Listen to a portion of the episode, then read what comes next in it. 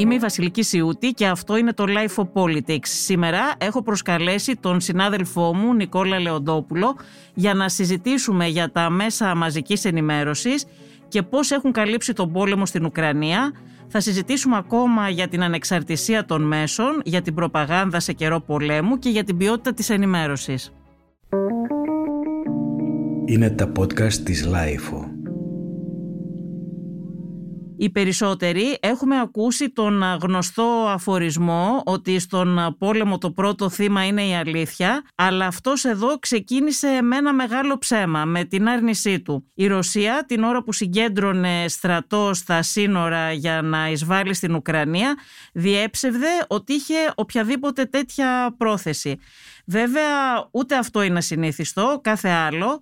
Τα ψέματα αρχίζουν πάντα από πριν κατά την προετοιμασία του πολέμου, αφού ειδικά ο επιτιθέμενος χρειάζεται ένα άλοθη για να προετοιμάσει την κοινή γνώμη. Όλα αυτά είναι γνωστά και έχουν γίνει και ταινίες στο Hollywood, ωστόσο πάρα πολλοί συνεχίζουν να καταναλώνουν άκρητα τα fake news που διακινούνται και μάλιστα εν καιρό πολέμου υπάρχει καθημερινή μαζική παραγωγή.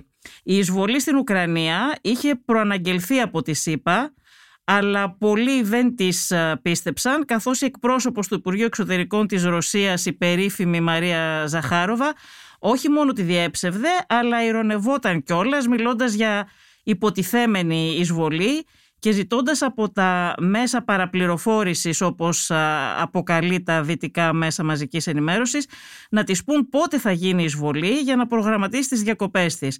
Παρόμοια στάση είχαν και ο Πούτιν με τον Πεσκόφ και να πούμε εδώ ότι θα μετρήσουμε σε λίγο ε, πώς η Ουκρανία αμαχεί αλλά και οι Ρώσοι στρατιώτες ε, δεν θα πάνε διακοπές ε, φέτος λόγω της εισβολής και δεν θα ξαναπάνε και ποτέ. Είναι βέβαιο, έχουμε ήδη αρκετές ενδείξεις γι' αυτό, ότι μετά τον πόλεμο θα αποκαλυφθούν πολλά fake news που θα μπουν στη θλιβερή λίστα.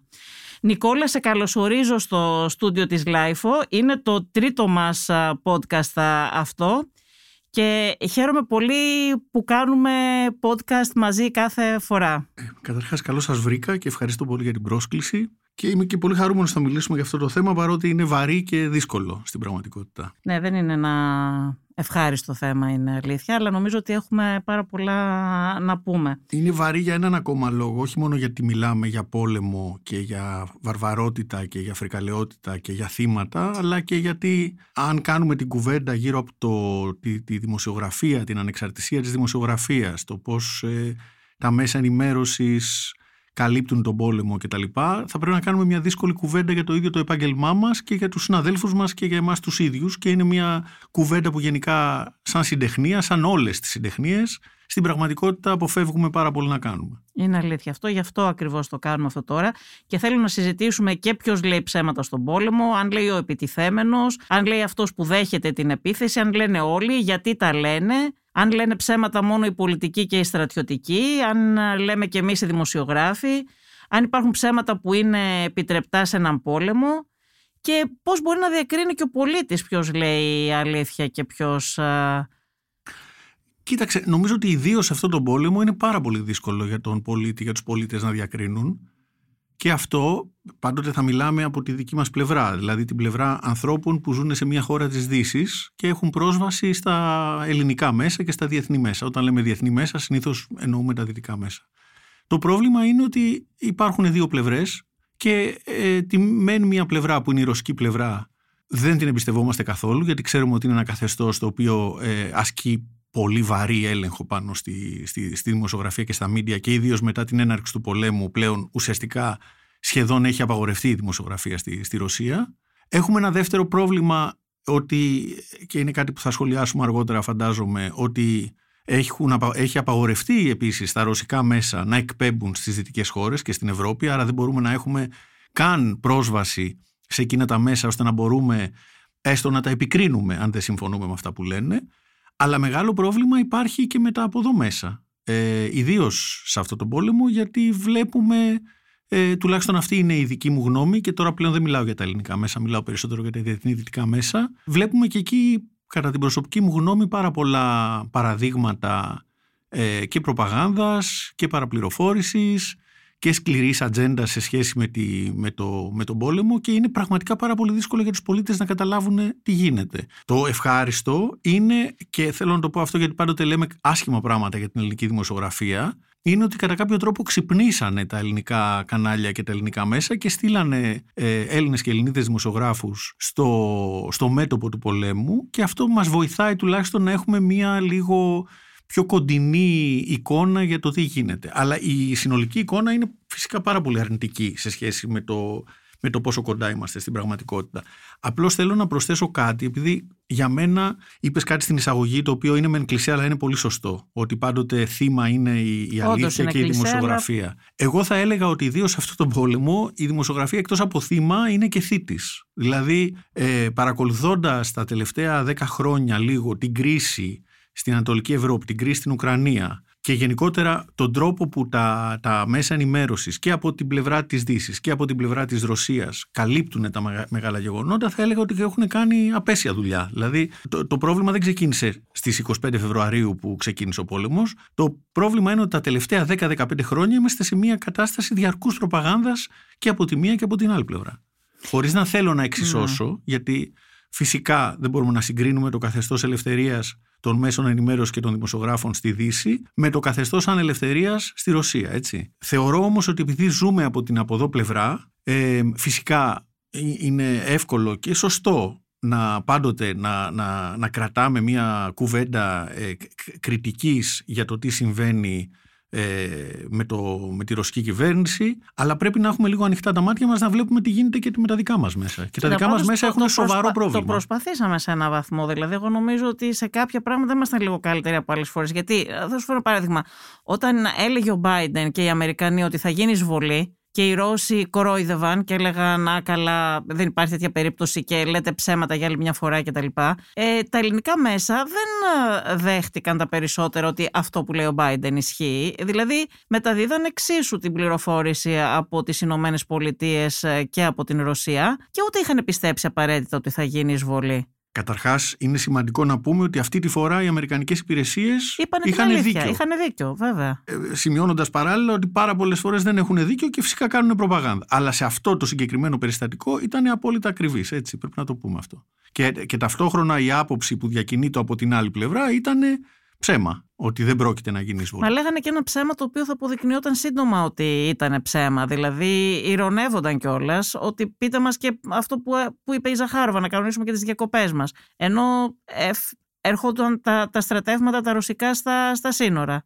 Και είπαν και αρκετά ψέματα από τότε, τα οποία δεν μπορούσε και η δημοσιογραφία ας πούμε, να τα γνωρίζει. Για παράδειγμα, όταν έλεγε η Ρωσία ότι εγώ τώρα αποσύρω τα στρατεύματά μου και δεν τα απέσυραν, πώς μπορεί ένας δημοσιογράφος να το ξέρει αυτό; Δεν είναι πάρα πολύ εύκολο να κάνεις ρεπορτάζ εκεί. Αυτοί τα βλέπουν με δορυφόρους, έχουν διάφορους τρόπους. Ποιος μπορεί να προσεγγίσει δηλαδή εκεί και να δει από την πλευρά της Ρωσίας, όπως είπες και εσύ, υπάρχει μεγάλη ελευθερία. Κανείς δεν μπορεί να μεταδώσει από εκεί ελεύθερη πληροφόρηση σε τέτοια θέματα ειδικά. Ο κανείς δεν είναι αρκετά. Δεν συμφωνώ ακριβώς και είναι από τα πράγματα που θα ήθελα να πω. Ένα από τα πράγματα που με ενοχλεί για το πώς βλέπουμε στη Δύση αυτά τα καθεστώτα και ιδίως στη Ρωσία, αλλά το ίδιο θα μπορούσε για να Για το που είναι ο στρατός, μπορεί υπάρχει δημοσιογράφος που θα τον αφήσουν όχι, να πει που είναι ο στρατός ε, της ε, Ρωσίας. Ε, εμένα προσωπικά παρακολουθώντας, θα έλεγα σχεδόν χομπίστηκα τα τελευταία δέκα χρόνια το πώς καλύπτει η δυτική δημοσιογραφία τη Ρωσία. Με ενοχλούσε πάντα, με ενοχλούσε ανέκαθεν η φοβερά απλουστευτική διάσταση, μια χώρα που είναι η μεγαλύτερη χώρα στον κόσμο, που είναι μια τεράστια χώρα, να καλύπτεται σαν να είναι μια χώρα που τη διαφεντεύει ένας άνθρωπος και να μην υπάρχουν ούτε αποχρώσεις, ούτε επίπεδα, ούτε βάθος, ούτε τίποτα. Δηλαδή να είναι η χώρα του Πούτιν. Δεν είναι τόσο απλά τα πράγματα. Ακόμα και στη δημοσιογραφία,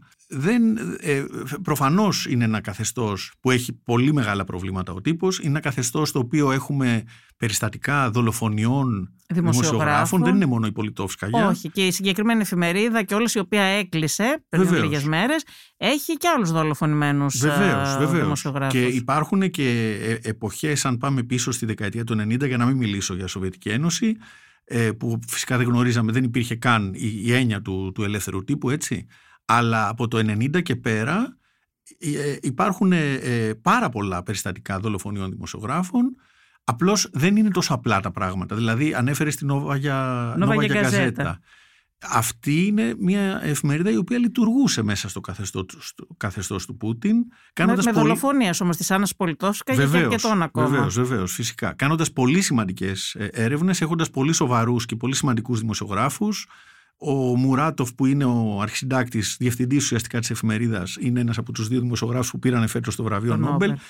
Ε, ε, έχει τύχει να, να γνωρίσω και να δουλέψω μάλιστα με έναν από τους δημοσιογράφους της Νόβα για Γκαζέτα έναν εξαιρετικό δημοσιογράφο, το Ρωμάν Ανίν, αλλά θέλω να πω ότι είναι απλουστευτικό να θεωρούμε ότι στην Ρωσία δεν υπάρχει καθόλου δημοσιογραφία. Όχι, υπάρχουν και μέσα υπάρχουν, που, όχι τώρα, μετά τον πόλεμο, και ερευνητική δημοσιογραφία υπάρχει και είναι μάλιστα συνάδελφοι με τους οποίους έχουμε δουλέψει μαζί, με τους οποίους συναντιόμαστε σε, ε, πώς το λένε, σε, όχι σε εκδηλώσεις, σε συνέδρια για την ερευνητική δημοσιογραφία. Ναι. Το λέω γιατί με ενοχλεί πάρα πολύ αυτό το μαύρο άσπρο, ότι από εκεί είναι όλα πεθαμένα και τελειωμένα, τώρα είναι μετά τον πόλεμο, αλλά μιλάω για πριν, ενώ από εδώ είναι όλα καλά.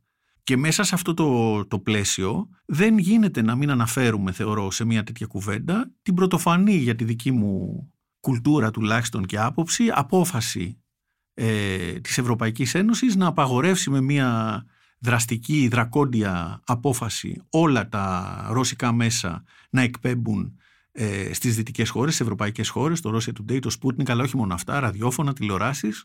Μια απόφαση για την οποία θέλω να μιλήσουμε, γιατί αυτό που με σοκάρει σε αυτό δεν είναι τόσο ότι ένα κράτος αποφασίζει κάτι τέτοιο αυτό το θεωρώ τρομερά προβληματικό μεν, αλλά θα μπορούσα να πω ότι μπορεί να το περιμένεις ίσως από ένα, από ένα κράτος. Το, το άλλο πρόβλημα είναι η έλλειψη διαδικασίας, δηλαδή βγήκε μια μέρα η Φοντερ Λάγεν και απλώς το ανακοίνωσε στις ε, φιλελεύθερες δυτικές δημοσιο, ε, ε, δημοκρατίες που είναι τα, τα, τα, πολιτεύματα τα οποία μας αρέσουν και στα οποία πιστεύουμε έχουμε διαδικασίες για αυτά τα πράγματα. Ακόμα και στην Ελλάδα που πολλές φορές την κατακρίνουμε για το πώς ε, λειτουργεί έχουμε ε, υπάρχουν διαδικασίες για, ακόμα και είναι extremes για τον τρόπο που ίσως θα, θα κλείσει μία, μία φωνή. Εδώ δεν τηρήθηκε τίποτα, τίποτα τέτοιο. Αυτό που με σοκάρει όμως περισσότερο και για μένα είναι σοβαρό δείγμα της κρίσης της δημοσιογραφίας στο δυτικό κόσμο είναι η έλλειψη αντιδράσεων από τους ίδιους δημοσιογράφους. Δηλαδή θα περίμενα καταρχάς σε θεσμικό επίπεδο πάρα πολύ σοβαρές δημοσιογραφικές οργανώσεις όπως η,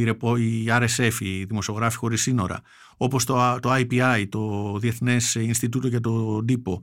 Υπάρχει μια καλή εξαίρεση εδώ, η, το EFJ νομίζω ότι είναι Ευρωπαϊκή Συνομοσπονδία Δημοσιογράφων που έβγαλε μια πολύ δυνατή ανακοίνωση, αλλά κατά τα άλλα είχαμε σιωπή. Για μένα είναι μια ακραία απόφαση σε δύο επίπεδα. Αν δηλαδή μου επιτρέψεις, παρότι πήγα τώρα λίγο εγώ την κουβέντα εκεί. Το, το πρώτο είναι το θέμα της ποιότητας. Δηλαδή, πολύ εύκολα λέμε ότι οτιδήποτε είναι τα ρωσικά μέσα είναι όλα σκουπίδια. Δεν είναι ακριβώς έτσι. Έχουν κάνει και, και πολύ καλά πράγματα. Είχαν και, και μερικά από αυτά σπουδαίους δημοσιογράφους από τη Δύση, που ουσιαστικά είναι δημοσιογράφοι που λόγω του είδους του ρεπορτάζ που κάνανε πολλές φορές δεν μπορούσαν να δουλέψουν σε άλλα μέσα στη Δύση. Υπάρχει το πολύ χαρακτηριστικό παράδειγμα του Αμερικανού δημοσιογράφου, πρώην δημοσιογράφου του New York Times, του Chris Hedges, ε, βραβευμένου μάλιστα με βραβείο Pulitzer, που εδώ και πολλά χρόνια είχε μια εκπομπή στο, στο Russia Today, αλλά το ζήτημά μου δεν είναι καν η ποιότητα. Γιατί μπορώ να δεχτώ φυσικά ότι κάνανε προπαγάνδα του Κρεμλίνου σε ένα βαθμό, έτσι. Ε, και σκουπίδια να είναι τα μέσα, Νομίζω ότι αν συμφωνήσουμε ότι ανήκουμε σε μια δυτική κουλτούρα φιλελευθερισμού και ελευθερίας της έκφρασης και ελευθερίας του τύπου, θα έπρεπε να είμαστε οπωσδήποτε εναντίον σε τέτοιες ε, αποφάσεις που δεν λαμβάνουν ε, υπόψη τους καμία διαδικασία και οι οποίες είναι πάρα πολύ επικίνδυνες γιατί ε, ε, δεν έχουν καν ποιος είναι αυτός που θα αποφασίσει τελικά το ποιο μέσο θα, θα επιβιώσει και το ποιο μέσο θα κλείσει. Και ξαναλέω, το πρόβλημά μου πιο πολύ είναι η σιωπή του δικού μου του χώρου. Του δημοσιογραφικού. Ήμουν σε ένα ταξίδι. Και, και τι έχουν να φοβηθούν πραγματικά, δηλαδή για ποιο λόγο να γίνει αυτό, τι έχεις να φοβηθείς. Ωραία, υπάρχει ρώσικη προπαγάνδα, που το ξέρουμε και αποκαλύφθηκαν και μόνοι τους σε πάρα πολλά πράγματα αυτή τη φορά. Έτσι. Τι έχεις να φοβηθείς από αυτό; Ακούς τη Ζαχάροβα κάθε μέρα, πούμε, που λέει αυτά που λέει. Έτσι.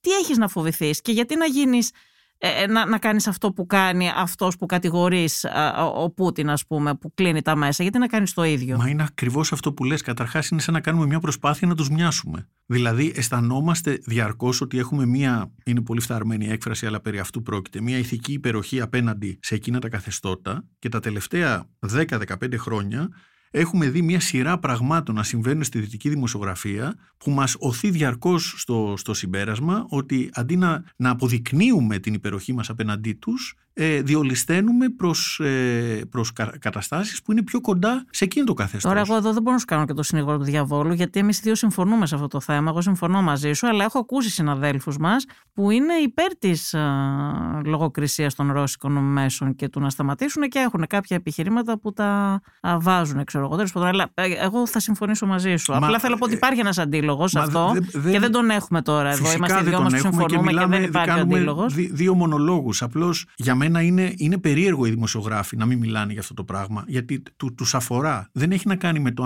αν το Russia Today είναι καλό μέσο ή όχι. Καταρχήν, ε, η, η, η έννοια. Δηλαδή Μα είναι πεις... όλα τα μέσα τα ρώσικα δεν απαγορεύονται. Φυσικά. Αν, ας πούμε, η Νόβα Γεγκαζέτα, που ήταν μια άλλη φωνή, διαφορετική και με κόστος και με τίμημα μεγάλο αυτοί οι άνθρωποι, έτσι, γιατί είναι πολύ πιο αξιέπαινοι οι συνάδελφοί μας στη Ρωσία που κάνουν πραγματικό ρεπορτάζ. Έτσι, γιατί αυτό ακριβώς. είναι μεγάλο. Αν αυτοί οι άνθρωποι είχαν ένα site, ας πούμε, και θέλανε να γράφουν τη δική τους αλήθεια. Για ποιο λόγο να απαγορευτεί η φωνή. Όχι, τους; αυτοί δεν έχουν απαγορευτεί. Μπορείς να έχεις πρόσβαση σε αυτούς. Έχουν απαγορευτεί όλα. Έχει γίνει μια επιλογή μέσων ουσιαστικά που έχει απαγορευτεί.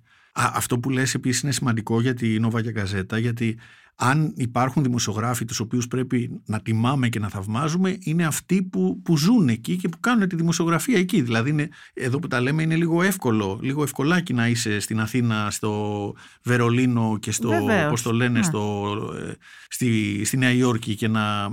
Ε, Καλά, να, πολύ εύκολο να, δεν είναι ούτε εδώ. Ε, να κατηγορείς τη Ρωσία, ναι, να αλλά τη να Ρωσία, τα βάζεις με την λέω. εξουσία, πουθενά δεν είναι πάρα πολύ εύκολο και πουθενά δεν είναι ε, χωρίς ε, κόστος ακριβώς, έτσι. Μα γι' αυτό λέω, εύκολο είναι να κατακρίνεις και Απλά να τα βάζεις με εκείνη την κινδυνεύεις εξουσία. στις περισσότερες περιπτώσεις εδώ η ζωή σου άμεσα. Είχαμε και στη Δύση βέβαια, είχαμε την ε, Γκαλιζία στο, στη Μάλτα. Ναι και εκτός από αυτή έχουμε τα δικά μας πολύ μαύρα ε, περιστατικά που μπορεί να μην είναι δολοφονίες αλλά έχουμε περιστατικά πολύ άσχημα στη Δύση. Έχουμε την υπόθεση του Τζούλιαν Ασάνς, μην το ξεχνάμε αυτό. Και εκεί ε, έχουμε μια υ- υ- υ- υπόθεση που τώρα δεν χρειάζεται να πούμε σε Ναι, αυτό ας γιατί μην είναι γνωστά τα ξεφύγουμε γιατί πράγματα. θα πλατιάσουμε αλλά- πάρα πολύ. αλλά- Μπορούμε να κάνουμε αλλά, άλλη- ε, άλλο podcast γι' αυτό. το- να μείνουμε λίγο στο... η, η, η ποιότητα της δυτικής δημοσιογραφίας τα τελευταία 15 χρόνια, ο καθένας μπορεί να το πάει όσο θέλει πιο πίσω, είναι ένα θέμα που πρέπει να μας απασχολεί. Γιατί ξαναλέω, από τη στιγμή που συμφωνούμε όλοι για ή σχεδόν όλοι τέλος πάντων, για το Πούτιν, για το, την, το καθεστώς ανελευθερίας, για το δεσποτισμό σε εκείνη τη χώρα και σε εκείνο το πλαίσιο, να δούμε όμως τι γίνεται στα τα δικά μας είναι αυτά που μετράνε. Και ε, ε, ε, το δύσκολο, Εντάξει, εγώ λέω να τα δούμε όλα. το, δι- και το, το τα δικά δύσκολο μας είναι και τα να, δικά να τους. κάνεις ανεξάρτητη δημοσιογραφία και να κάνεις καλό ρεπορτάζ και να κάνεις δύσκολες έρευνες απέναντι στην εξουσία που είναι κοντά σου, όχι στην εξουσία που είναι μακριά σου. Ναι, εντάξει, μπορούμε να μιλάμε και για την εξουσία που είναι μακριά μας, φυσικά και για, την, ε, για αυτή που είναι σε εμά ε, Μα μιλάμε για κατά αυτή. πρώτο λόγο.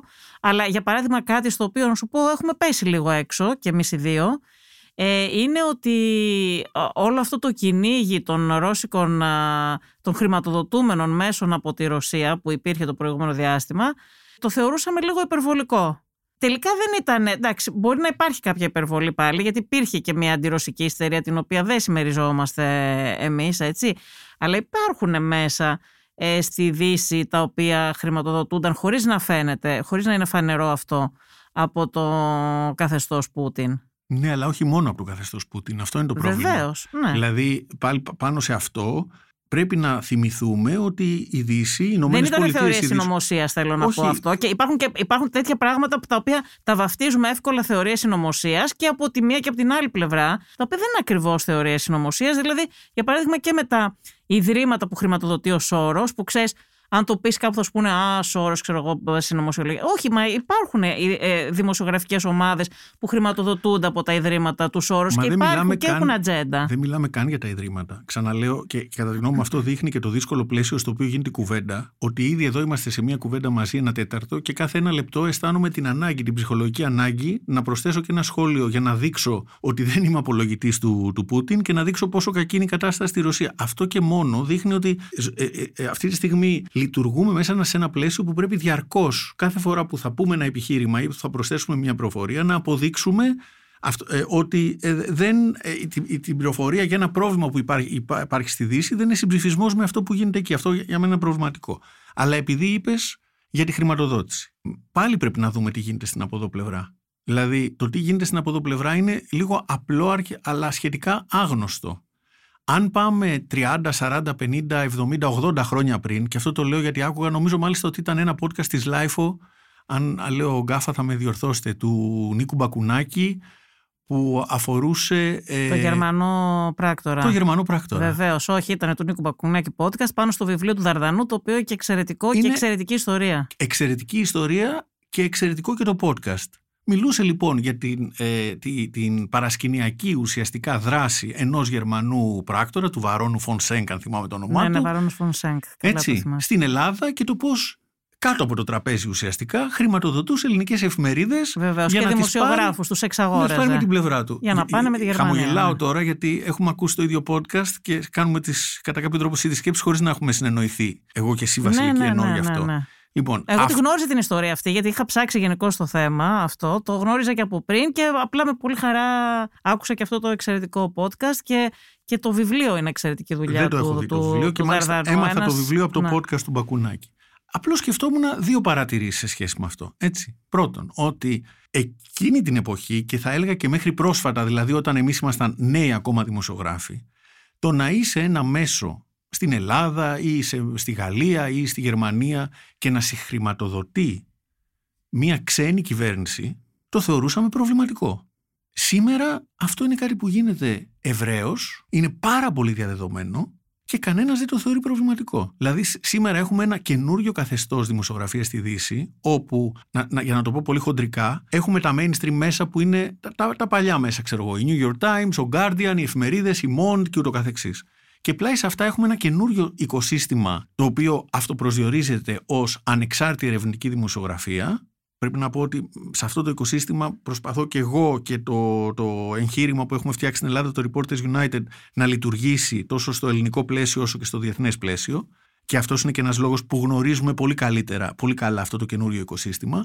Ένα λοιπόν, όταν λέμε παγκόσμιο, εννοούμε δυτικό ουσιαστικά οικοσύστημα, αλλά όχι, υπάρχει σε όλες τις χώρες του κόσμου, όπου εκεί, αν δει κανείς πώς χρηματοδοτούνται τα περισσότερα από αυτά τα μέσα, θα δούμε ότι χρηματοδοτούνται από δυτικές κυβερνήσεις ή από δυτικές πρεσβείες. Δηλαδή έχεις μέσα τα οποία κάνουν στην Ευρώπη το Υπουργείο Εξωτερικών. αυτή τη στιγμή ερευνητική δημοσιογραφία και το 80% της παραγωγής τους αφορά τη Ρωσία και τα μέσα αυτά χρηματοδοτούνται από το Υπουργείο Εξωτερικών της Βρετανίας, από το State Department, από το Υπουργείο Εξωτερικών της Γαλλίας και ούτω καθεξής ή από το Υπουργείο Άμυνας της Γαλλίας.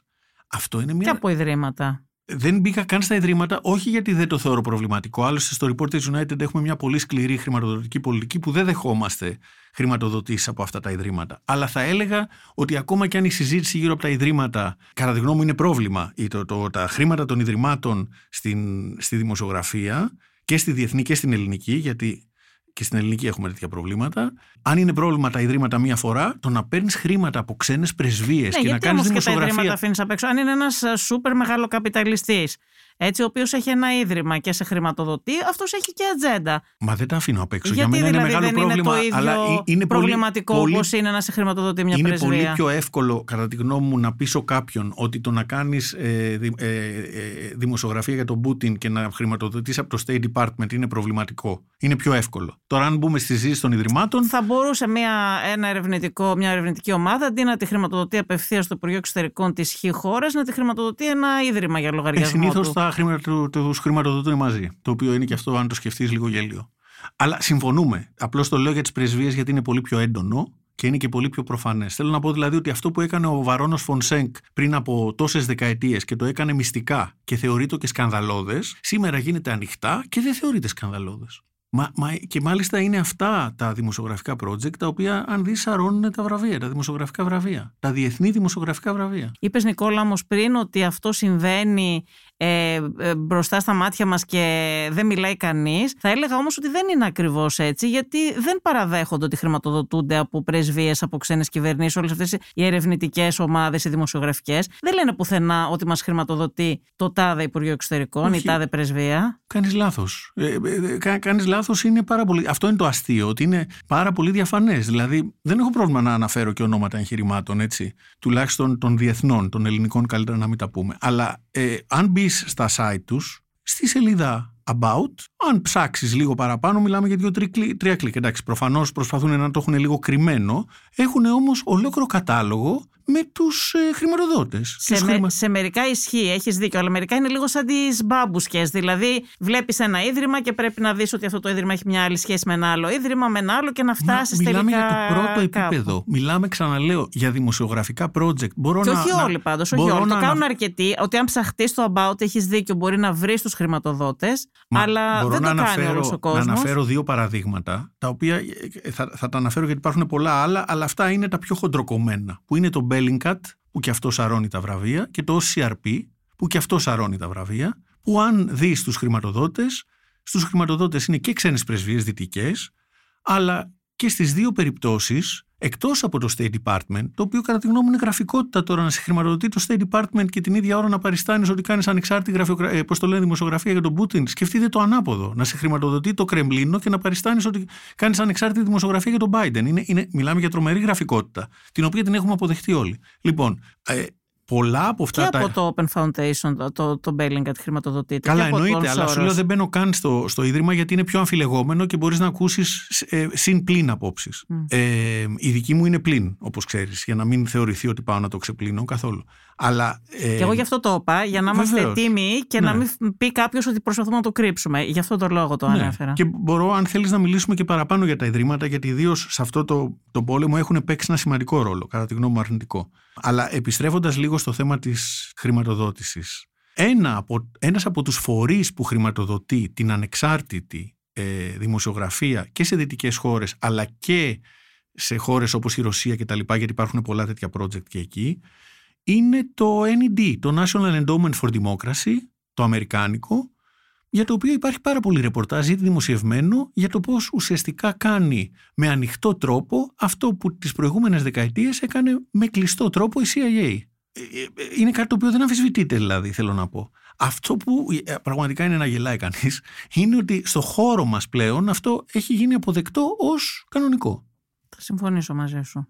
Υπάρχουν πράγματα που θεωρείς ότι πάσχει, ότι δεν έχουμε μάθει σε αυτόν τον πόλεμο, τι μας έχει κρυφτεί, τι δεν ξέρουμε δημοσιογραφικά. Δεν εννοώ αυτά που δεν μπορεί ένας ρεπόρτερ να τα δει, γιατί και στον πόλεμο είναι πολύ περιορισμένα αυτά που μπορεί να κάνει ένας ρεπόρτερ, ξέρεις, επειδή έχω καλύψει μία φορά, δεν είμαι πολεμικός ανταποκριτής, απλά έχει τύχει και έχω καλύψει τους βομβαρδισμούς στη Σερβία, για παράδειγμα, και ξέρω ότι έτσι γίνεται παντού και υπάρχει και ένας συγκεκριμένος τρόπος, ειδικά όταν βομβαρδίζει το ΝΑΤΟ για το πώς και τι κτλ. Αλλά στις χώρες αυτές δεν είσαι ελεύθερος, ειδικά αν προέρχεσαι. Δηλαδή, σκέψου ότι εμείς που ήμασταν στη Σερβία, ήμασταν δημοσιογράφοι χωρών μελών του ΝΑΤΟ το οποίο ήταν επιτιθέμενο. Έτσι. Ε, δεν μπορείς να είσαι ελεύθερος να κάνεις ό,τι θέλεις, γιατί σου λένε κάποιος από εσάς μπορεί να είναι πράκτορας και να εμφανίζεται ως δημοσιογράφος, οτιδήποτε.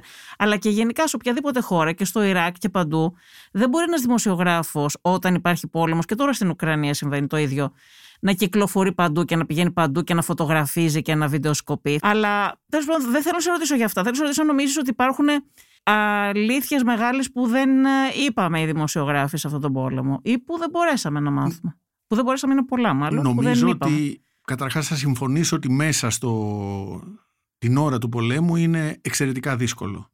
Για τους λόγους που είπες. Έχω μικρότερη εμπειρία από σένα, δηλαδή στην πραγματικότητα έχω μηδεν, μηδενική εμπειρία. Έχω κάνει μόνο ένα μεγάλο πολεμικό ταξίδι που ήταν στη, στο, στο Ισραήλ και στα κατεχόμενα παλαιστινιακά εδάφη, σε συνθήκες πολέμου όμως παρόλα αυτά. Και μπορώ να καταλάβω επίσης τους λόγους ασφάλειας για τους οποίους είναι πραγματικά δύσκολο. Τους λόγους ασφάλειας και ε, προσωπικής ασφάλειας, για τους λόγους για τους οποίους δεν μπορεί να κινηθεί ένας δημοσιογράφος, αλλά και τους λόγους ασφάλειας του κράτους. Δηλαδή, αν αυτή τη στιγμή στην Ουκρανία οι άνθρωποι που είναι, οι δημοσιογράφοι που είναι στο Κίεβο βρίσκονται επί, υπό επιτήρηση, το βρίσκω πάρα πολύ φυσιολογικό. Ε, Όμως και εκεί θέλω να πω ότι πάμε προς τα πίσω. Δηλαδή, η πρώτη, η μεγάλη αλλαγή φυσικά είναι ο πρώτος πόλεμος του κόλπου που για πρώτη φορά έχουμε συστηματικά πλέον τους embedded δημοσιογράφους, τους ενσωματωμένους. Το οποίο είναι ένα πρόβλημα γιατί μέχρι εκείνη τη στιγμή, ε, ε, ε, από εκείνη τη στιγμή και πέρα έχουμε και embedded και μη embedded. Πλέον έχουμε σχεδόν μόνο embedded και από τις δύο πλευρές. Φυσικά δεν συζητάμε και για τη ρώσικη πλευρά, έτσι. Το θεωρούμε δεδομένο αυτό. Να κάνουμε μια παρένθεση να σου πω κάτι. Ε, είχα προσέξει, ήταν μάλλον, ήθελα να ρωτήσω και πήρα κάποιον δημοσιογράφο από τη Ρωσία και τον ρώτησα, ανταποκριτή δικό μας. Τον ρώτησα αν υπάρχουν Ρώσοι δημοσιογράφοι στην Ουκρανία, γιατί δεν το έβλεπα αυτό το πράγμα. Και μου είπε ότι όχι, δεν υπάρχουν Ρώσοι δημοσιογράφοι στο Κίεβο ή Ρώσοι δημοσιογράφοι στην Ουκρανία. Υπάρχουν μόνο εκεί που είναι ο ρωσικός στρατός. Ναι, φυσικά, γιατί ακολουθούν το, το στράτευμα και κάνουν την προπαγάνδα Πάντως τους το, μέσα από στην, το στην στράτευμα. Σερβία, όταν βομβάρδιζαν, όταν βομβάρδιζε το ΝΑΤΟ, Αμερικανοί δημοσιογράφοι υπήρχαν και στο Βελιγράδι και στο Κωσυφοπαίδιο και παντού και Βεβαίως. κάνανε κανονικά τη δουλειά τους. Βεβαίως. Εδώ δεν έχεις Ρώσους δημοσιογράφους στην α, Ουκρανία. Δεν υπάρχουν. Ναι, όχι, δεν το ήξερα αυτό. Απλώς θέλω να πω, και συγγνώμη για έτσι τον πεσημισμό, απλώς σκεφτόμουν ότι πάλι οι δικές μας γενιές που είμαστε λίγο μεγαλύτεροι, ας πούμε, μεγαλώσαμε με κάποιες. Πώς να το πω, υπάρχουν κάποιοι θρηλυκοί διεθνείς δημοσιογράφοι, δυτικοί, Άγγλοι, Αμερικάνοι, οι οποίοι στις δεκαετίες του 60, στις δεκαετίες του 70, έστω και του 80 κάνανε σπουδαία την, τη δουλειά του πολεμικού ανταποκριτή ή κάνανε σπουδαία ερευνητική δημοσιογραφία.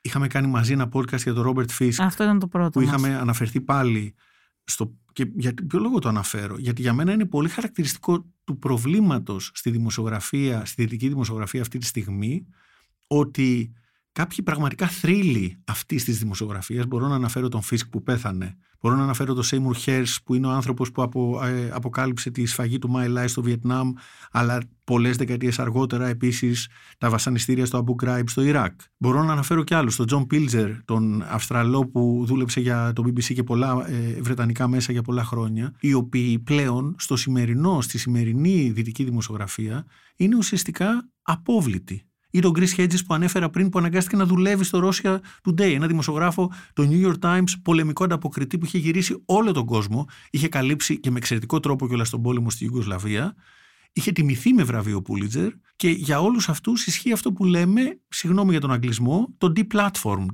ότι τους έχουν πετάξει εκτός πλατφόρμας. Αυτό είναι ένα σημείο κρίσης για μένα, ότι ε, δε, ε, λείπουν αυτές οι φωνές, οι φωνές την ώρα του πολέμου και συμβαίνει και κάτι χειρότερο το οποίο εγώ το βρίσκω ανατριχιαστικό ότι αυτούς τους ανθρώπους με, με τους οποίους μεγαλώσαμε ως συνδάλματα ε, σήμερα και το είχαμε συζητήσει πολύ στο podcast για τον Ρόμπερτ Φισκ υπάρχει μια τάση σπίλωσης της ε, φήμης τους δηλαδή είναι ανατριχιαστικό και να με τον λες Φισκ είχε συμβεί Μα- αυτό το μας πράγμα. συνέβη και Αν με τον θυμάσαι Φισκ. ακόμα και όταν πέθανε, Ακριβώς. πάρα πολλές αμερικάνικες εφημερίδες γράψανε τρομερά πράγματα. γι' Βεβαίως. αυτό. Βεβαίως. Δηλαδή, έχουμε φτάσει όχι μόνο στο να μην έχουμε αυτές τις φωνές που τις χρειαζόμαστε ακριβώς στη στιγμή του πολέμου, αλλά στο να τους τις αμαυρώνουμε, να τους σπηλώνουμε, λέγοντας ότι είναι ξέρω εγώ, απολογητής του Άσαντ, του Πούτιν, το ένα το άλλο, επειδή δεν συμφωνεί με τη γραμμή. Με την αφήγηση Με, του. με το εθνικό του- αφήγημα κάθε φορά. Το Μμμ. ελληνικό, το βρετανικό, το ρώσικο, το οτιδήποτε. Δεν έχει σημασία. Ναι, γιατί αυτοί το βλέπαν ότι εδώ, ας πούμε, η Δύση έχουμε αυτή τη συμμαχία. Εμείς είμαστε με το ΝΑΤΟ. Οπότε ο- όλοι οι δημοσιογράφοι πρέπει να υπηρετούμε αυτό το αφήγημα του ΝΑΤΟ. Ή η άλλη πλευρά το βλέπει αντίστοιχα ότι είσαι από εκεί και πρέπει να υπηρετείς αυτό το αφήγημα. Βέβαια, η δημοσιογραφία βασικά πρέπει να υπηρετεί την α, αλήθεια για μας. Ναι. Αν η χώρα σου σφάζει, ας πούμε, και κάνει κάτι παράνομο, ε, είναι πάρα πολύ δύσκολο. Όχι, είναι πάρα πολύ δύσκολο, δεν μπορείς να το υπερασπιστείς αυτό το πράγμα και να είσαι δημοσιογράφος. Πώς θα κάνεις δημοσιογραφία προσπαθώντας να δικαιολογήσεις τις σφαγές που κάνει η χώρα σου; Δεν είσαι δημοσιογράφος τότε. Όχι, αλλά α- αυτό που θέλω να πω είναι ότι αυτό έχει γίνει πιο δύσκολο από ότι ήταν ας πούμε τη δεκαετία του 70 ή τη δεκαετία του 60. Δηλαδή ε, ε, α- αυτό το βλέπουμε εμπειρικά, στο ότι βλέπουμε πόσα τέτοια ρεπορτάζ βλέπουν το δημοσιεύονται σήμερα σε σχέση με το πώς ήταν τότε. Και είναι ένα γενικότερο πλαίσιο αυτό. Δηλαδή ε, ε, θα μπορούσα να πάω την κουβέντα αλλού να, να, να, πώς πώς να το πω, ε, να δώσω ένα παράδειγμα. Ο Oliver Stone για παράδειγμα είναι ένας με- είτε του μας αρέσουν ταινίες του ή όχι, είναι ένας μεγάλος Αμερικανός σκηνοθέτης που έχει κάνει ταινίες σε, σε άλλες δεκαετίες, πο- πολιτικές ταινίες, οι οποίες όμως ταυτόχρονα ήταν και ταινίες ψυχαγωγίας. Σήμερα είναι ένας σκηνοθέτης που όχι απλώς δεν μπορεί να βρει χρήματα για να κάνει ε, ταινία, είναι ένας σκηνοθέτης το οποίο το ντοκιμαντέρ για την Ουκρανία, το οποίο μέχρι να αρχίσει ο πόλεμος ήταν ελεύθερο να το δει κανείς στο YouTube, πλέον δεν υπάρχει στο YouTube. Κατέ, το κατέβασε το YouTube γιατί το θεώρησε προπαγάνδα. Δηλαδή θέλω να πω έχουμε φτάσει στο σημείο που ακόμα και τα, τα έργα όχι μικρών ανεξάρτητων άγνωστων, παγκοσμίως αγνώστων δημιουργών, αλλά ενός ε, ανθρώπου όπως ο Oliver Stone που έχει νομίζω πάρει και Όσκαρ, που έχει, ε, είχε επιτυχία στο, στα, στα ειστήρια κτλ. Του, σε, σε ένα β- βράδυ, σε ένα λεπτό ξαφνικά το YouTube επειδή είναι κόντρα στο αφήγημα που έχουμε στις δικές μας χώρες για την ε, Ουκρανία δεν υπάρχει πλέον, έτσι. Αυτό είναι προβληματικό. Μπορεί η ταινία του να είναι κακή το ντοκιμαντέρ, έτσι. Μπορεί να είναι χάλια, αλλά ε, το, το γεγονός ότι το θεωρούμε τόσο δεδομένο ότι είναι πολύ εύκολο μια ιδιωτική πλατφόρμα απλώς να εξαφανίσει ένα ντοκιμαντέρ, το θεωρώ πάρα πολύ προβληματικό. Τελικά, Νικόλα, πιστεύεις ότι είναι πάρα πολύ δύσκολο να λέμε οι δημοσιογράφοι την αλήθεια εν καιρό πολέμου; Είναι πολύ δύσκολο, αλλά αν το δει κανείς ιστορικά, στη, στη δυτική δημοσιογραφία έχουμε μια παράδοση να το κάνουμε αυτό. Δηλαδή, διάβαζα τις προάλλες ένα βιβλίο που αναφερόταν στο πώς η είδηση για την καταστροφή της Χειροσύμα έφτασε στον κόσμο. Για, μετά δηλαδή, μετά το, τη, τη ρήψη της ατομικής βόμβας και την καταστροφή που ήταν ένα πρωτοφανές γεγονός για εκείνη την εποχή, γιατί δεν μπορούσαν να μετρηθούν από πριν οι, οι συνέπειες, είναι μια ιστορία που δεν είναι γνωστή. Ήταν ένας freelancer δημοσιογράφος, ο οποίος κατάφερε σχεδόν παράνομα να πάρει ένα τρένο και να φτάσει στη Χειροσύμα. Οι Ιάπωνες είχαν κλείσει, είχαν σφραγίσει όλη την περιοχή, δεν αφήνανε κανένα, κανένα να, να, να πάει. Ένας ήρωας στην πραγματικότητα, είναι μυθιστορηματικός ο τρόπος που ταξίδεψε ότι είχε μαζί του ένα όπλο κτλ. Ο οποίος έφτασε, είδε και την επόμενη μέρα έστειλε στην άσημη εφημερίδα του ένα, θα έλεγα ότι είναι ένα από τα μεγάλα ρεπορτάζ του 20ου αιώνα, έτσι. Την είδηση για την καταστροφή. Τότε και οι δύο πλευρές, και η πλευρά αυτού που έριξε τη βόμβα και η πλευρά των θυμάτων, είχαν τους δικούς τους λόγους ασφάλειας να κρύψουν το τι είχε συμβεί. Υπάρχει ένας διάσημος τίτλος από τους New York Times της εποχής που λέει κάτι σαν No radiation in Hiroshima ruins. Καμία ραδιενέργεια στη Hiroshima. Για να δούμε ότι το θέμα των fake news δεν είναι. Αλλά αυτός ο δημοσιογράφος κατάφερε και το έκανε και έγινε γνωστό παντού. Γιατί το λέω αυτό, Γιατί η, η παράδοση της ανεξάρτητη δημοσιογραφίας. Αλλά είναι... θυμάσαι και για το Τσερνομπίλ όμως, έτσι. Τι γινόταν με όλα τα μέσα τα ρωσικά που το κρύβανε και τα, και, και τα μέσα ελληνικά, και στην Ελλάδα. Και τα, τα ελληνικά ναι. φιλοσοφητικά ή τα ελληνικά ναι. αριστερά ναι. που στο όνομα μιας αριστεροσύνης δεν ξέρω εγώ τι προσπαθούσαν ακόμα και όταν ήταν όλα προφανή να πείσουν πείσουν τον κόσμο ότι, η, η ραδιενέργεια επειδή είναι ρώσικη είναι καλή ουσιαστικά έτσι. Δεν το συζητάμε. Απλώς ανέφερα το περιστατικό της Χειροσύμα γιατί υπάρχει μια μακρά δυτική παράδοση. Αμερικάνικη κιόλας παράδοση. Μπορεί να πει κανείς χίλια στραβά για τις αμερικάνικες πολιτικές, για τις αμερικάνικες κυβερνήσεις, αλλά το αγαθό της ελευθερίας του τύπου και της ελευθερίας της έκφρασης στην Αμερική δεν είναι μόνο θέμα του συντάγματος, που είναι και εκεί, είναι και θέμα παράδοσης. Και ε, ε, αυτό το πράγμα αισθάνομαι ότι στην εποχή μας χαλάει. Έτσι. Και αυτό πρέπει να υπερασπιστούμε. Είναι μια φιλελεύθερη παράδοση. Υπάρχει ένα. Ε, Πώς να το πω. Ε, ε, και μάλιστα δεν είναι μια παράδοση που αναφέρεται μόνο στον τύπο. Αναφέρεται στην ελευθερία της έκφρασης. Να πω και ένα άλλο περιστατικό που μπορεί να είναι και λίγο ε, ε, εκτός συζήτησης, αλλά στην πραγματικότητα είναι για την ελευθερία της έκφρασης. Υπάρχει η, η, η διάσημη η, ιστορία ελευθερίας της έκφρασης όταν η ACLU, ACLU που είναι ας πούμε η Αμερικάνικη Ένωση για τις ε, πολιτικές ελευθερίες, για τις ατομικές ελευθερίες υπερασπίστηκε σε ένα δικαστήριο αμερικάνικο το δικαίωμα νεοναζί να μπορούν να διαδηλώνουν ελεύθερα σε μια αμερικανική κομμόπολη, ως ναζί δηλαδή, γιατί αυτή η παρέλαση ας πούμε είχε δικαιολογημένα θα έλεγε κανείς προσβληθεί από κατοίκους αυτής της κομμόπολης που ήταν επιζώντες του ολοκαυτώματος και η ACLU πήγε την υπόθεση στα δικαστήρια στο όνομα της ελευθερίας της έκφρασης έφτασε στο ανώτατο δικαστήριο των ΗΠΑ και κέρδισε γιατί το, το, το αγαθό της ελευθερίας της έκφρασης, της ακραίας ελευθερίας της έκφρασης είναι ακριβώς τόσο ιερό. Σκέψου πόσο μακριά είμαστε από αυτό που συνέβη, το περιστατικό που λέω συνέβη το 1977 και είναι έτσι διάσημο ας πούμε γενικά και στο, ως νομικό ζήτημα ας πούμε και ως ζήτημα φιλελευθερισμού. Σκέψου πόσο μακριά είμαστε από τότε στο τώρα που έχουμε μια κατάσταση στην οποία οι, οι πλατφόρμες δηλαδή το Google, το YouTube, το Instagram, το Facebook, το Twitter, με μια ε, απόφαση την οποία δεν κρίνει κανένας, μπορούν ανα πάσα στιγμή να κλείσουν το οτιδήποτε. Να κλείσουν το λογαριασμό του Προέδρου της Αμερικής, ας πούμε. Εντάξει, βέβαια, είναι, ξεσου λένε ότι αυτό είναι, ε, το Twitter είναι ιδιωτική πλατφόρμα, ας πούμε. Έτσι. Το Facebook είναι ιδιωτική πλατφόρμα. Κάτι που το ε, ξεχνάς, σου λέει εσύ που είσαι ο χρήστης της πλατφόρμας αυτής, ότι συνενείς με τους όρους της πλατφόρμας όταν ανοίγεις έναν λογαριασμό. Αυτό σου λένε. Δε, Εντάξει, κατά τα άλλα, εγώ θα συμφωνήσω μαζί σου. Δεν είναι ιδιωτική πλατφόρμα. Όταν τρεις εταιρείες μαζί ελέγχουν το 80% της διακίνησης της προφορία,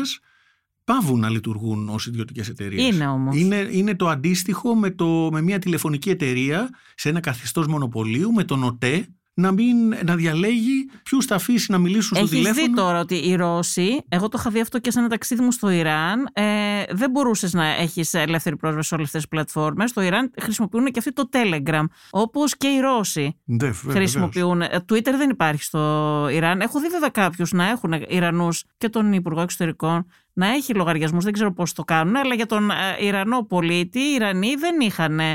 Τουλάχιστον έχει δύο-τρία χρόνια τώρα. Δεν ξέρω αν έχει γίνει κάτι φέτος, αν έχει αλλάξει, δεν το νομίζω. Ε, χρησιμοποιούν το Telegram και οι Ρώσοι τώρα, ας πούμε, βλέπεις ότι όλοι οι Ρώσοι δημοσιογράφοι είναι στο Telegram. Ναι. Πα- Πάντως, Είναι επειδή- ένας άλλος κόσμος εκεί. Βεβαίως. Και αυτό είναι ένα άλλο πρόβλημα που έχουμε στη Δύση. Ότι πολλές φορές. και είναι θέμα κακής πληροφόρηση. Ότι έχουμε την ψευδέστηση ότι πλέον ο- όταν λέμε η διεθνής κοινότητα ή ο κόσμος, ότι ο κόσμος είμαστε εμείς. Αλλά ο κόσμος, θέλουμε δεν θέλουμε, πλέον δεν είμαστε εμείς. Ξέρεις, έχει δημοσιεύσει κάποιος, εγώ το συνειδητοποίησα και πρόσφατα αυτό που λες, έχεις δίκιο, ακόμα και εμείς το ξεχνάμε μερικές φορές. Δημοσίευσε κάποιος, νομίζω στο Twitter το είχα δει, έναν χάρτη Βεβαίως. που έλεγε αυτές είναι οι χώρες, είχε κάνει με κόκκινο, ας πούμε, δεν Ναι. θυμάμαι.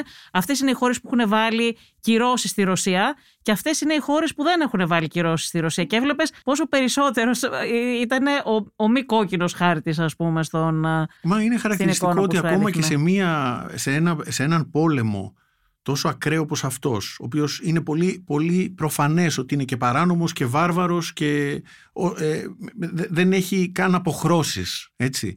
Αλλά είναι χαρακτηριστικό ότι αν δεις τον παγκόσμιο χάρτη, οι, οι πολύ μεγάλες χώρες εκτός από τις δυτικές δεν ε, πήγανε με το δυτικό ψήφισμα. Ε, η Κίνα είναι μία, εντάξει το Ιράν είναι εύκολο να το φανταστεί Νομίζω ότι πρέπει να κανείς. έχουμε μια υδρόγεια όλοι πάνω στο γραφείο μας Μα πάντως. είναι για να σημαντικό, το είναι σημαντικό θυμόμαστε γιατί είναι- αυτό. είναι- Γιατί οι δυτικοί νομίζουμε ότι ε, ε, μετράμε σαν κόσμο μόνο τη Δύση. Είναι το μεγαλύτερο κομμάτι του κόσμου. Και δε, Οι δεν- υπόλοιποι. Και, οι υπόλοιποι. Είναι η Ινδία είναι, και ακόμα και σύμμαχοι. Και ακόμα και σύμμαχοι των, των, των, της Δύσης.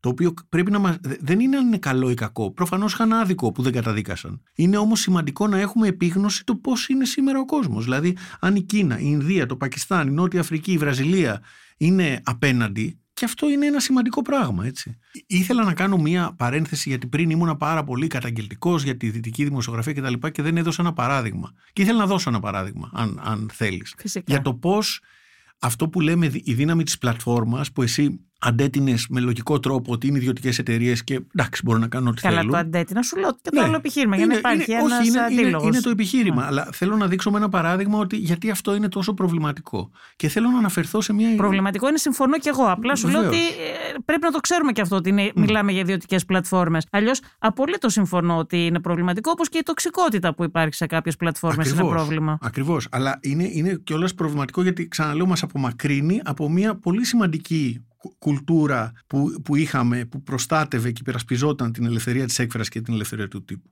Λοιπόν, πάω πίσω στο 2020, είμαστε λίγο πριν από τις προεδρικές εκλογές της Αμερικάνικες, είναι Biden εναντίον Τραμπ και μερικές εβδομάδες πριν η New York Post, που είναι μία από τις μεγάλες εφημερίδες στην Αμερική, αν θυμάμαι καλά είναι η αρχαιότερη κιόλας πλέον όπως έχουν γίνει τα πράγματα, όχι πολύ ποιοτική εφημερίδα, όχι δηλαδή σαν τους Times, τη Washington Post κτλ.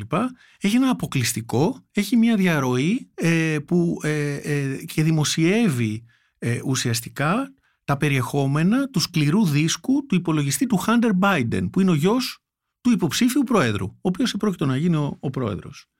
Αυτή είναι ένα, ένα, μεγα- ένα μεγάλο story, ένα μεγάλο scoop ας πούμε, αποκαλυπτικό. Αυτό που συνέβη τις επόμενες ώρες, κατά τη γνώμη μου, είναι πολύ αντιπροσωπευτικό και πολύ συμβολικό του προβλήματος για το οποίο συζητάμε τόση ώρα. Το πρώτο πράγμα που, που συμβαίνει είναι ότι βγαίνουν όλοι να πούν ότι αυτή η αποκάλυψη είναι fake news και ότι στην πραγματικότητα είναι μία επιχείρηση ρωσικής παραπληροφόρησης. Δηλαδή όλο αυτό το πράγμα το έχουν φτιάξει οι Ρώσοι.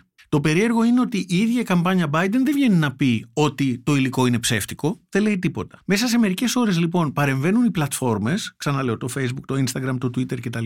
και ουσιαστικά απαγορεύουν τη διακίνηση αυτού του δημοσιεύματος. Τι σημαίνει απαγορεύουν, σημαίνει ότι αν εγώ μπω στο Twitter και προσπαθήσω να σου στείλω το link ή να ανοίξω το link, μου βγαίνει ένα μήνυμα που μου λέει ότι αυτό είναι παραπληροφόρηση και δεν με αφήνει να το δω.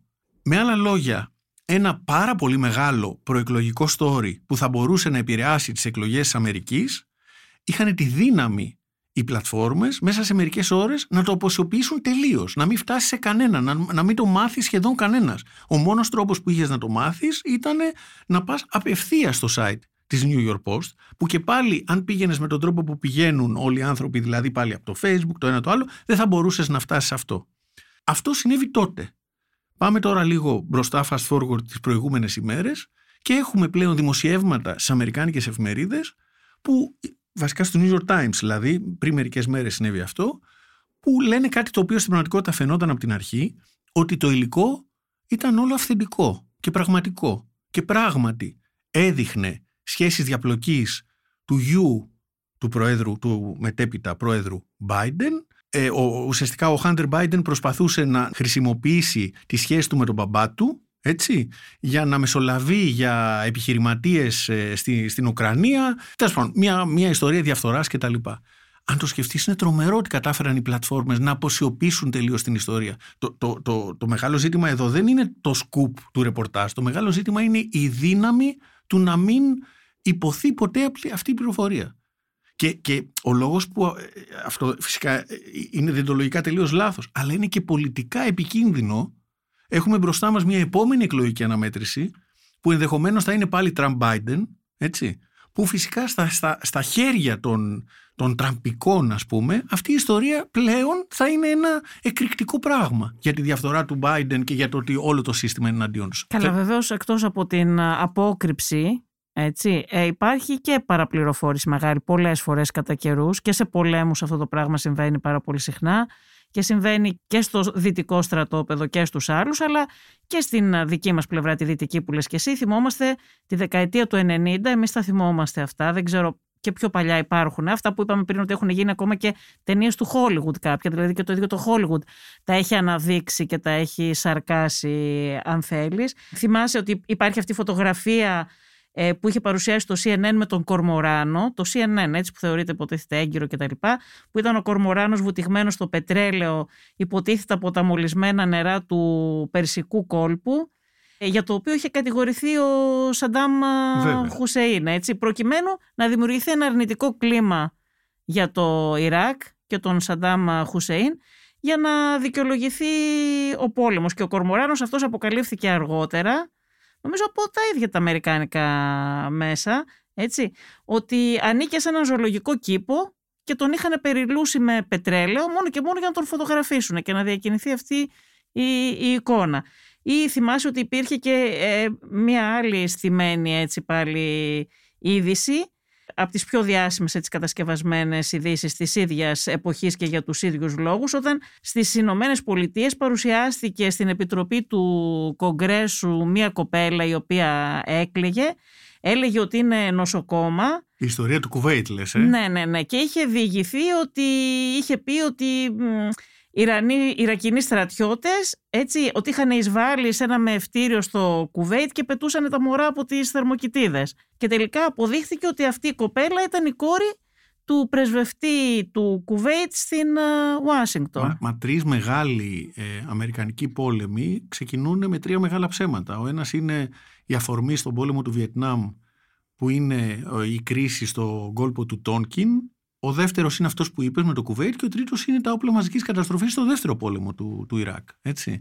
Δηλαδή, εκεί η δημοσιογραφία όχι μόνο δεν παίζει θετικό ρόλο προσπαθώντας να δείξει τι συμβαίνει, αλλά παίζει αρνητικό ρόλο διακινώντας προπαγάνδα για να ετοιμάσει ουσιαστικά το έδαφος να, να ευνοήσει και να δικαιολογήσει τον επερχόμενο όλεθρο, το, την, το, τον πόλεμο. Έτσι. Και εδώ και σε αυτόν τον πόλεμο έχουμε κάποια πράγματα που εγώ προσπαθώ να βγάλω άκρη και είναι από τα πράγματα που ερευνώ και τα ψάχνω.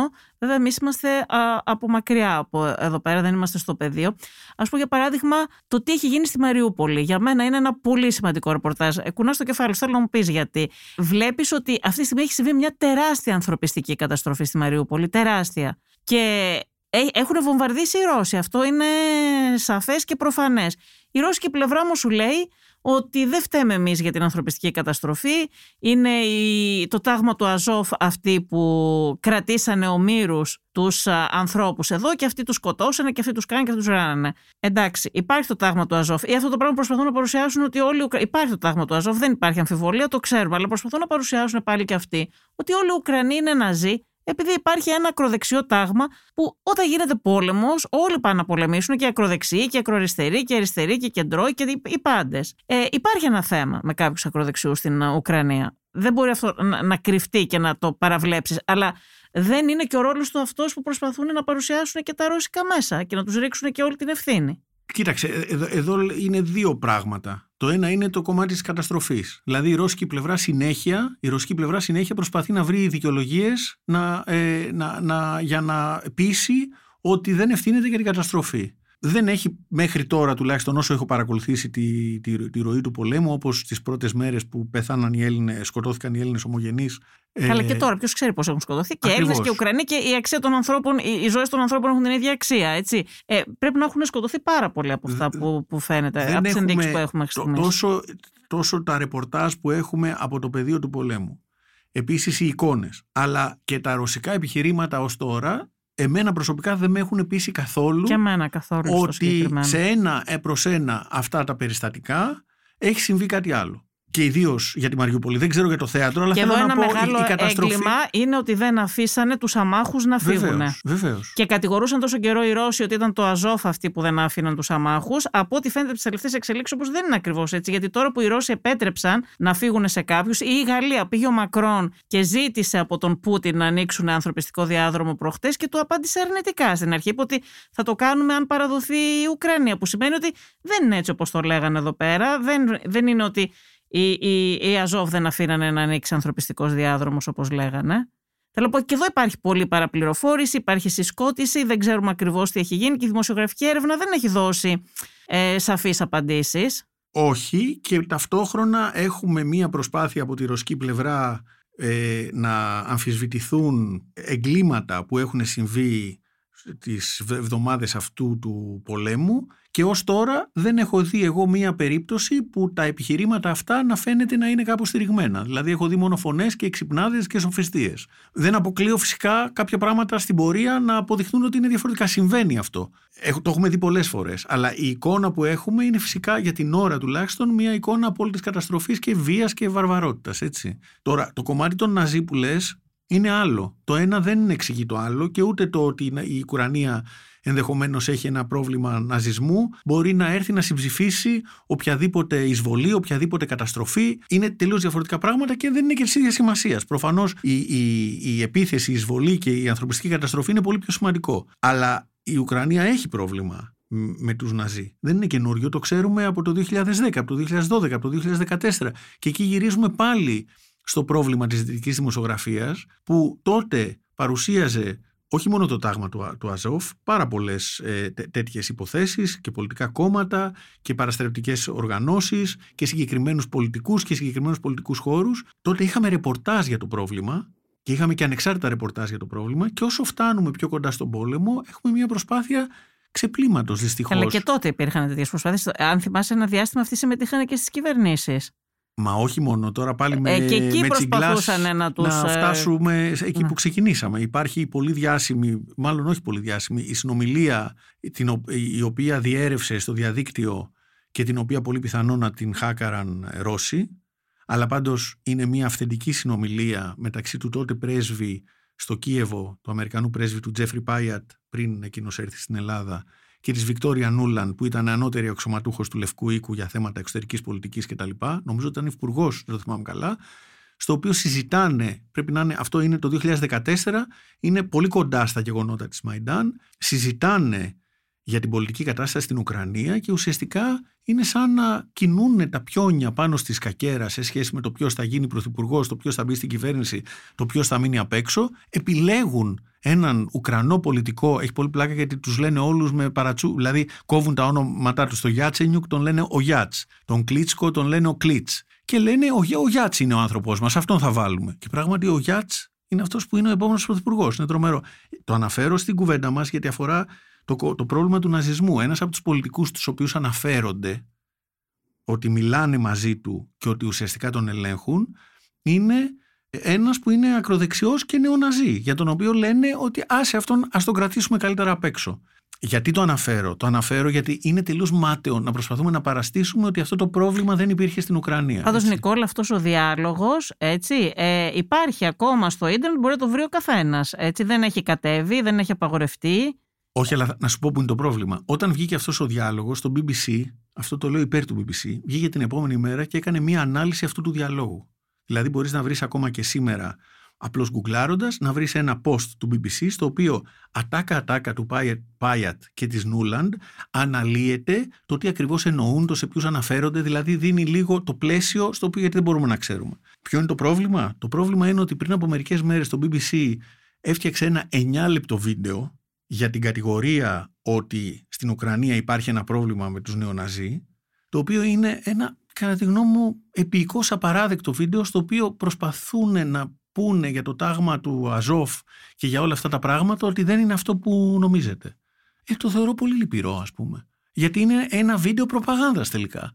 Μπορεί ναι, να ισχύουν και τα δύο. Εντάξει, αλλά ξέρεις, δεν, όπως είπες και εσύ πριν, υπάρχει ένα θέμα, αλλά και υπάρχει και το Αζόφ, δεν το αμφισβητεί κανείς, αλλά αυτό δεν δικαιολογεί σε καμία περίπτωση την επίθεση της Ρωσίας στην Ουκρανία, δεν δικαιολογεί αυτή την καταστροφή που έχει γίνει, δεν δικαιολογεί τα εγκλήματα πολέμου, τίποτα από όλα αυτά δεν δικαιολογεί. Μα προφανώς, αλλά δεν θέλω να χάσουμε τη δυνατότητά μας ως άνθρωποι και ως δημοσιογράφοι να μπορούμε να μιλάμε για τα πράγματα και την ίδια ώρα που κατα... όχι απλώς καταδικάζουμε, που φρύτουμε με τη ρωσική εισβολή και τη θεωρούμε και εγκληματική και βάρβαρη και παράνομη, την ίδια ώρα να μπορούμε σαν, πώς να το πω, να το πω έτσι γραφικά, σαν έλογα όντα ας πούμε, να μιλήσουμε και για κάτι άλλο. Και για κάτι το οποίο αφορά την κρίση στην Ουκρανία δεν θέλω να. Το, το θεωρώ λυπηρό να φτάσουμε σε μια κατάσταση που πρέπει να λέμε μόνο ένα πράγμα και τίποτα άλλο. Δεν πάει να πει ότι αν αναφερθείς και στο πρόβλημα το να ζεις στην Ουκρανία, αυτό σε κάνει απολογητή του. του όχι, του όχι, αλλά δεν, καλό είναι κατά τη γνώμη μου να μην τα μπλέκουμε αυτά τα πράγματα και να μην φαίνεται σαν αυτό να αποτελεί άλοθη ε, για να δικαιολογηθεί ένας πόλεμος. Και... Αυτή είναι η μοναδική μου ένσταση. Κατά άλλα, φυσικά πρέπει να μπορούμε να μιλάμε για όλα, αλλά την ώρα που βομβαρδίζουν δεν μπορεί να λες ναι, αλλά η Ουκρανία έχει και ναζί, ας πούμε. Αυτό. Φυσικά θα μιλήσεις για το θέμα. Τίποτα δεν πρέπει να λογοκρίνουμε και όλα πρέπει η δημοσιογραφία να τολμά, να τα θίγει και να τα αναδεικνύει. Απλά την ώρα που βομβαρδίζουν έναν λαό, δεν μπορεί να λες ναι, αλλά η Ουκρανία έχει να ζει, γιατί είναι σαν να το δικαιολογείς εκείνη την ώρα. Αλλιώς φυσικά, ναι. Απλά δεν το λες την ώρα που πέφτουν οι βόμβες. Δεν είναι ναι, αλλά συμφωνώ. Η γνώμη μου είναι Γι' αυτό και όταν είπαμε για τη Μαριούπολη και για την ανθρωπική καταστροφή, το είπα. Ότι το ένα δεν συμψηφίζει το άλλο. Και μάλιστα είναι πάρα πολύ εύκολο αυτό, να, να μην γίνεται συμψηφισμός. Να, να, να θεωρήσουμε το ένα πολύ πιο σημαντικό από το άλλο. Δεν το συζητάμε καν. Απλώς θα, θα ήταν πολύ το κρίμα και επίσης. Φυσικά το κάνουν. Φυσικά. Μα καταρχάς, αν ακούσεις το λόγο του Πούτιν πριν ε, ε, εισβάλλει, χρησιμοποίησε το επιχείρημα των Ναζί ως δικαιολογία. Έτσι, το οποίο είναι προφανώς όχι απλώς γελία. Είναι ε, είναι, είναι προφανές αυτό. Αλλά δεν είναι απλώς κρίμα γιατί είναι κρίμα. Είναι επικίνδυνο να χάσουμε τη δυνατότητά μας να μιλάμε για τα πράγματα, γιατί τότε πάλι θα μπούμε σε ένα καινούριο φαύλο κύκλο και παραπληροφόρησης και άγνοιας. Μπορούμε να μιλήσουμε. Μπορεί ο, ο, ο Πούτιν να είναι εγκληματίας πολέμου, έτσι, και αυτό να είναι το μείζον εδώ, και ταυτόχρονα να μπορούμε να μιλήσουμε για μια σειρά από άλλα πράγματα που αφορούν αυτόν τον πόλεμο. Λοιπόν, δεν έχουμε αντίλογο μεγάλο, γιατί στα περισσότερα συμφωνήσαμε. Ε, σε ευχαριστώ πάρα πολύ. Εγώ σε ευχαριστώ που με καλείς και τα λέμε. Ακούσατε τη Βασιλική Σιούτη και το Life of Politics. Σήμερα είχαμε μαζί μας τον Νικόλα Λεοντόπουλο. Στην παραγωγή και την επιμέλεια ήταν η Μερόπη Κοκκίνη και στην ηχοληψία ο Φέδωνας Κτενάς. Αν θέλετε να ακούτε τη σειρά podcast Life of Politics της Life μπορείτε να μας ακολουθήσετε στο Spotify, στα Apple Podcast και στα Google Podcast. Είναι τα podcast της Life